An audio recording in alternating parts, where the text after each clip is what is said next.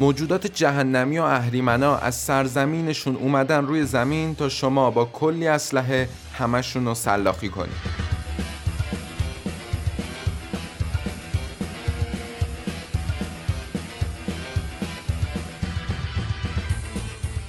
سلام امیدوارم که حالتون خوب باشه. من بزرگ مهرم از گروه تایملس روم به قسمت سوم بازی روم خیلی خیلی خوش اومدین. تو این قسمت رفتیم سراغ پدر سبک شوتر اول شخص. یه بازی خشن و پر از خون که هم با خودش و هم با موزیکاش کلی خاطره داریم. یعنی سری بازی دوم و شخصیت اصلیش یعنی دومگای. داستان خلق سری بازی دوم برمیگرده به حدودا سی سال پیش. وقتی که یه استودیوی تازه کار به اسم ایت سافتور تصمیم به ساخت بازی به اسم ولفنشتاین 3D گرفت. یه بازی که برای اولین بار می‌خواست گیمر رو وارد یه فضای سبودی کنه و آزادی عمل زیادی هم بهش بده. تا قبل از اون بازی ها همشون تو دو بعد ساخته می‌شدن. ماریو کنترا استریت آف یا همون شورش در شهر خودمون از بازی های معروف اون زمان بودن که همشون دوربین از نیمرخ یا از بغل داشتن و کاراکترها فقط می‌تونستن عقب جلو برن یا بالا و پایین بپرن و دیگه نمی‌تونستن تو هر زاویه‌ای که می‌خوان حرکت کنن. اما تو سال 1992 گروهی خلاق و خوشفکر به سرگروهی دو فرد هم اسم یعنی جان رومرو به عنوان طراح و جان کارمک به عنوان پروگرامر و برنامه نویس بازی تونستن بازی رو خلق کنن که گیمر توی فضای سبودی می‌تونست حرکت کنه و کارهای دیگه بکنه. همین خلاقیتشون هم تو اون سال باعث عرضه بازی ولفنشتاین 3D شد. بازی با اینکه به شدت جاه طلبانه بود اما هنوز بین همه محبوب نشده بود. هنوز گیم پلیش یه مقدار مشکل داشت و فضاها و مراحل بازی ساده و ابتدایی بودن. همین شد که یه سال بعد یعنی سال 1993 همون استودیو و همون گروهی که روی ولفنشتاین 3D کار کرده بودن بازی رو عرضه کردن که برای همیشه ویدیو گیم رو متحول کرد. بازی به اسم دوم.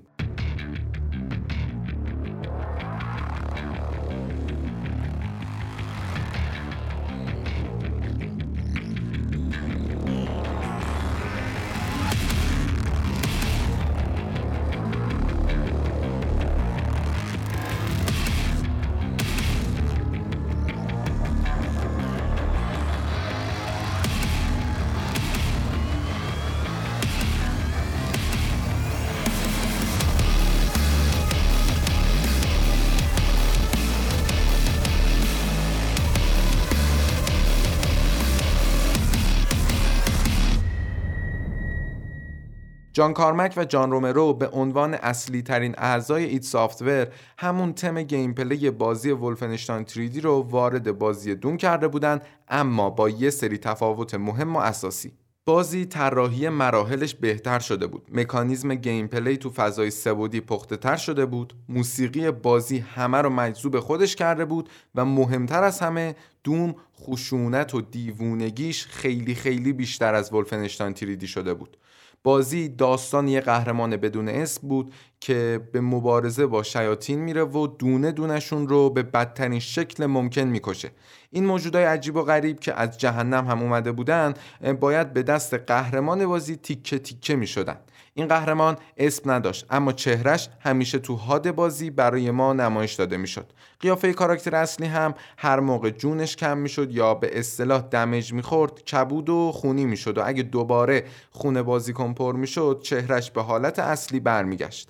همین تصویر کوچیک مربعی پایین تصویر بازی انقدر برای gamer ها شخصیت بازی رو جذاب می‌کرد که خود community بزرگ Doom اسم Doomguy رو روی این شخصیت گذاشتن. یه مرد خشن و بی‌رحم که انگار چیزی به جز سلاخی کردن شیاطین تو مخش نیست. نکته مهم دیگه در مورد بازی Doom زاویه دوربین و gameplay بازیه. همونطور که گفتیم بازی جزو اولین بازیاییه که توی فضای سبودی جریان داره. البته نه صد درصد سبودی به این سبک از بازی ها به اصطلاح میگن دونیم بودی. در اصل توی بازی با کمک خطای دید شرایطی رو ایجاد می‌کنن که شما فرض کنید توی فضای سبودی هستید برای فهم بهتر این موضوع یه سری آیتم توی بازی هست که شما فقط می‌تونین اونا رو از روبرو ببینید ولی اگه فضا سبودی طراحی می‌شد یعنی به صورت کامل سبودی بود وقتی شما میچرخیدید دیگه آیتما با شما نمیچرخیدن. و شما می‌تونستین از بغل آیتم رو ببینید. اما در کل همین تکنیک ایت سافتور باعث شده بود که گیمرها کاملا این حس حرکت توی فضای سبودی رو درک کنند. سبک بازی دوم شوتر اول شخصه. این سبک از بازی ها یه سری گیمن که شما داخلش می‌تونید توش تیراندازی کنید و دوربین بازی به عنوان چشم کاراکتر اصلی و شما فقط اسلحه بازیکن رو می‌بینید. سری بازی Call of Duty یا کانتر جزو این سبک از بازی هاست اینا رو در مورد سبک بازی گفتم تا به این نکته برسیم که Doom اولین بازی first person shooter ه و در اصل خالق این سبک از بازی است. gamer ها تو این بازی اولین بار بود که این زاویه از دوربین رو تجربه می‌کردن و می‌تونستن تو این زاویه با تفنگ هم شلیک کنن. gamer ای اون زمان وقتی این gameplay از بازی رو دیدن دیوونه شده بودن. بازی به شدت اعتیادآور بود و همه دوست داشتن اهریمنا رو لت و پار کنن. جدا از این موسیقی بازی هم که عموما به سبک متال و heavy metal بود باعث جنون و دیوونگی بالاتری می‌شد و شما بیشتر توی حس بازی و دنیاش غرق می‌شدین.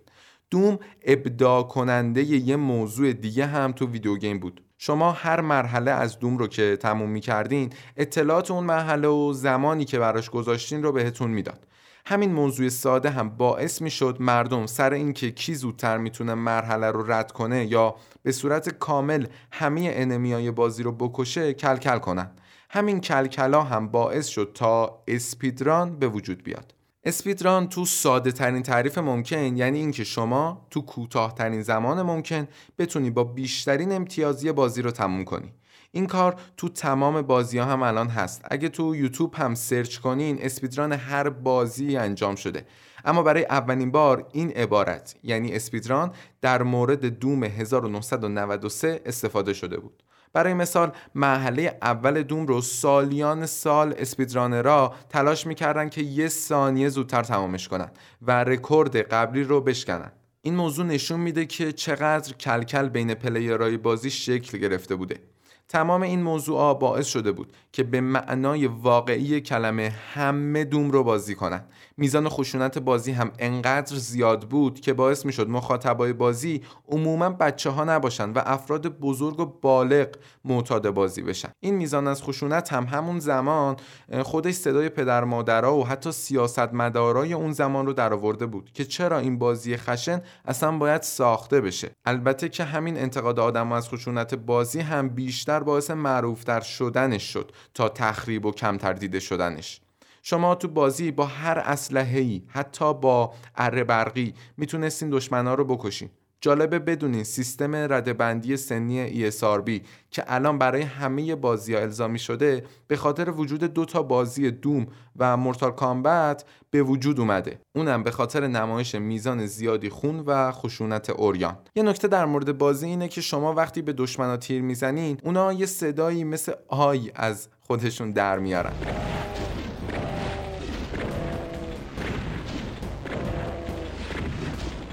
این صدا رو در اصل از روی شتر برداشتن و روی بازی گذاشتن که وقتی یه enemy میمیره این صدا رو از خودش بده. شاید الان گرافیک بازی رو ببینید به نظرتون مسخره یا حتی خندهدار بیاد و به جای اینکه خشن باشه بیشتر خندتون بگیره. ولی نکته اینه که اون زمان از نظر گرافیکی بازی از این بهتر نبوده و موضوع دیگه این که gameplay Doom انقدر روونه و خوب از کار در اومده که همین الان هم بازی کنید از کشتن جهنمیان لذت می‌برید. یه سال بعد یعنی تو سال 1994 نسخه دوم بازی هم عرضه شد. البته که تغییرهای زیادی هم برای بازی ایجاد نشده بود.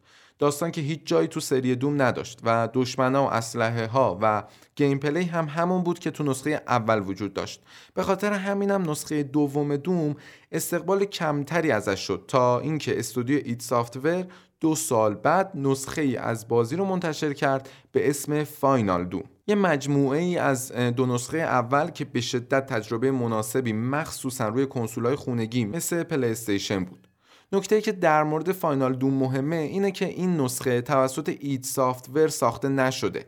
البته که اعضای اید روی ساخت بازی نظارت داشتن اما وظیفه ساخت بازی به عهده استودیویی به نام تیم تی انتی بود. خود این موضوع هم به خاطر این بود که استودیوی اید مشغول ساخت بازی دیگه از دوم به اسم دوم 64 بود که منحصرا برای کنسول پرفروش نینتندو یعنی نینتندو 64 بود. این بازی که سال 1997 عرضه میشه نتونست نکته جدیدی به سری Doom اضافه کنه و در اصل تکرار موارد قدیمی تر بود. این در حالیه که اون موقع دیگه بازی های خوبی مثل Duke Nukem 3D یا Half-Life وجود داشتن. به خاطر همینم دیگه استقبال زیادی از بازی نشد. این موضوع باعث شد که یه مدت از مجموعه دوم خبری نشه تا سازنده ها دنبال تغییر و تحول بزرگی تو سری باشن که البته همینم شد. سال 2004 Doom 3 با کلی تغییرهای کوچیک و بزرگ عرضه میشه. Doom دیگه اون اکشن دیوانوار بکش و پاره کن نبود. از میزان سرعت و هیجان بازی کم شده بود و به جاش سازنده ها به المانای ترس و بقای بازی بیشتر پرداخته بودند. محیطا تاریکتر شده بودند دشمنا ترسناکتر شده بودند و مهمات بازی هم محدود بودند. دیگه Doomguy هم اون کاراکتر نترس بازی های قبلی نبود. تو Doom ای کلاسیک شما از شلیک کردن نمی ترسیدین و با سرعت در حال حرکت بودین. اما تو Doom سه شما هر قدمی که برمی داشتین فضای بازی به شما حس ترس رو القا می کرد این بود که طرفدارای پروپاقرص Doom به شدت بازی رو کوبیدن مورد اصلیشونم با بازی این بود که این بازی Doom نیست. البته که مشکلاتی مثل مشکل فنی یا ایراد تو gameplay بازی از اون نمی گرفتن اما همونطور که گفتم اعتراض می‌کردن که این بازی اصلا Doom نیست. یه سال بعد یعنی تو سال 2005 هم یه بازی موبایل به عنوان Doom RPG میاد هم فیلم Doom با بازی دواین جانسون منتشر میشه. اول بریم سراغ بازی. Doom RPG که اون زمان برای گوشی منتشر شده بود به کل سبک بازی رو عوض کرده بود. بازی تو سبک نقش آفرینی بود و درگیری زیادی با دشمنا تو بازی وجود نداشت. داخل Doom RPG شما باید با NPC ها تو بازی حرف می‌زدین و تیر و اسلحه خرید و فروش می‌کردین و کاراکترتون رو ارتقا می‌دادین. NPC هم که گفتم مخفف non-playable character ه یعنی یه سری شخصیت توی بازی که شما وظیفه کنترلشون رو نداری و هوش مصنوعی اونا رو کنترل می‌کنه. این از بازی Doom اون سال. اما بریم سراغ فیلم Doom. واقعا نمیشه یه فیلم از یه بازی ویدیویی ساخته شه فاجعه نشه. این فیلم هم یه افتضاح به تمام معنا بود. فقط یه نکته در مورد فیلم میگم که ببینید که چرا این فیلم بده و اصلا به ماهیت خود سری بازی دوم وفادار نبوده. تو بازی اهریمنا و شیاطینی که شما باهاشون مبارزه می‌کنید از جهنم اومدن و شما وظیفه نجات زمین و سیاره های دیگه از دست موجودات جهنمی رو دارید. و اونا رو می‌کشین. اما تو فیلم دوم این موجودات آزمایشگاهی هن. یعنی تو آزمایشگاه به وجود اومدن و اصلا جهنمی در کار نیست. همین موضوع نشون میده که فیلم دوم چقدر از اتمسفر واقعی این مجموعه فاصله داره. تا سال 2016 نسخه اصلی دیگه برای این سری عرضه نمیشه. البته که تو این مدت یه خبرایی برای ساخت بازی به اسم دوم چهار مطرح میشه اما پروژه دوم چهار هم به خاطر مشکلات مختلف تیم سازنده و ناشر نصف و نیمه رها میشه تا نوبت به ریبوت سری برسه.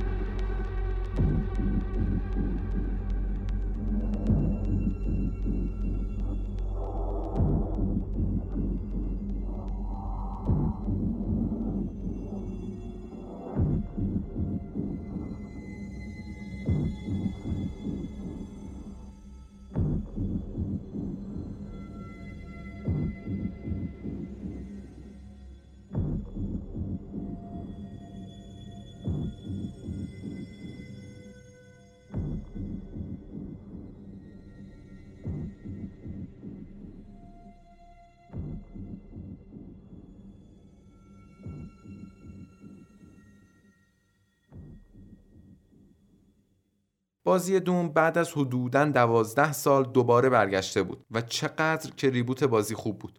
انگار که دقیقا همون دوم های کلاسیک رو با دوز بیشتری از دیوونگی و خشونت با همون سبک موزیک متال و البته گرافیک امروزی بازی کنیم. دوم برگشته بود به همون سبک اول خودش. یه بازی شوتر اول شخص که شما به بیرحمانه ترین شکل ممکن می‌تونین داخلش اهریمن و دیو بکشین. اونم با کلی اسلحه متنوع. تازه یه المان جالب که تو Doom 2016 به بازی اضافه شده بود melee attack هایی بود که تو بازی بهش glory kill می‌گفتن. وقتی که جون enemy کم میشه gamer می‌تونست نزدیک دشمن بشه و با زدن دکمه به بدترین شکل ممکن خون دشمن رو بریزه. اسلحه های قدیمی بازی هم برگشته بودن. المانایی مثل اتاق مخفی و کلی آیتم secret هم دقیقا مثل نسخه های اول Doom تو بازی بودن.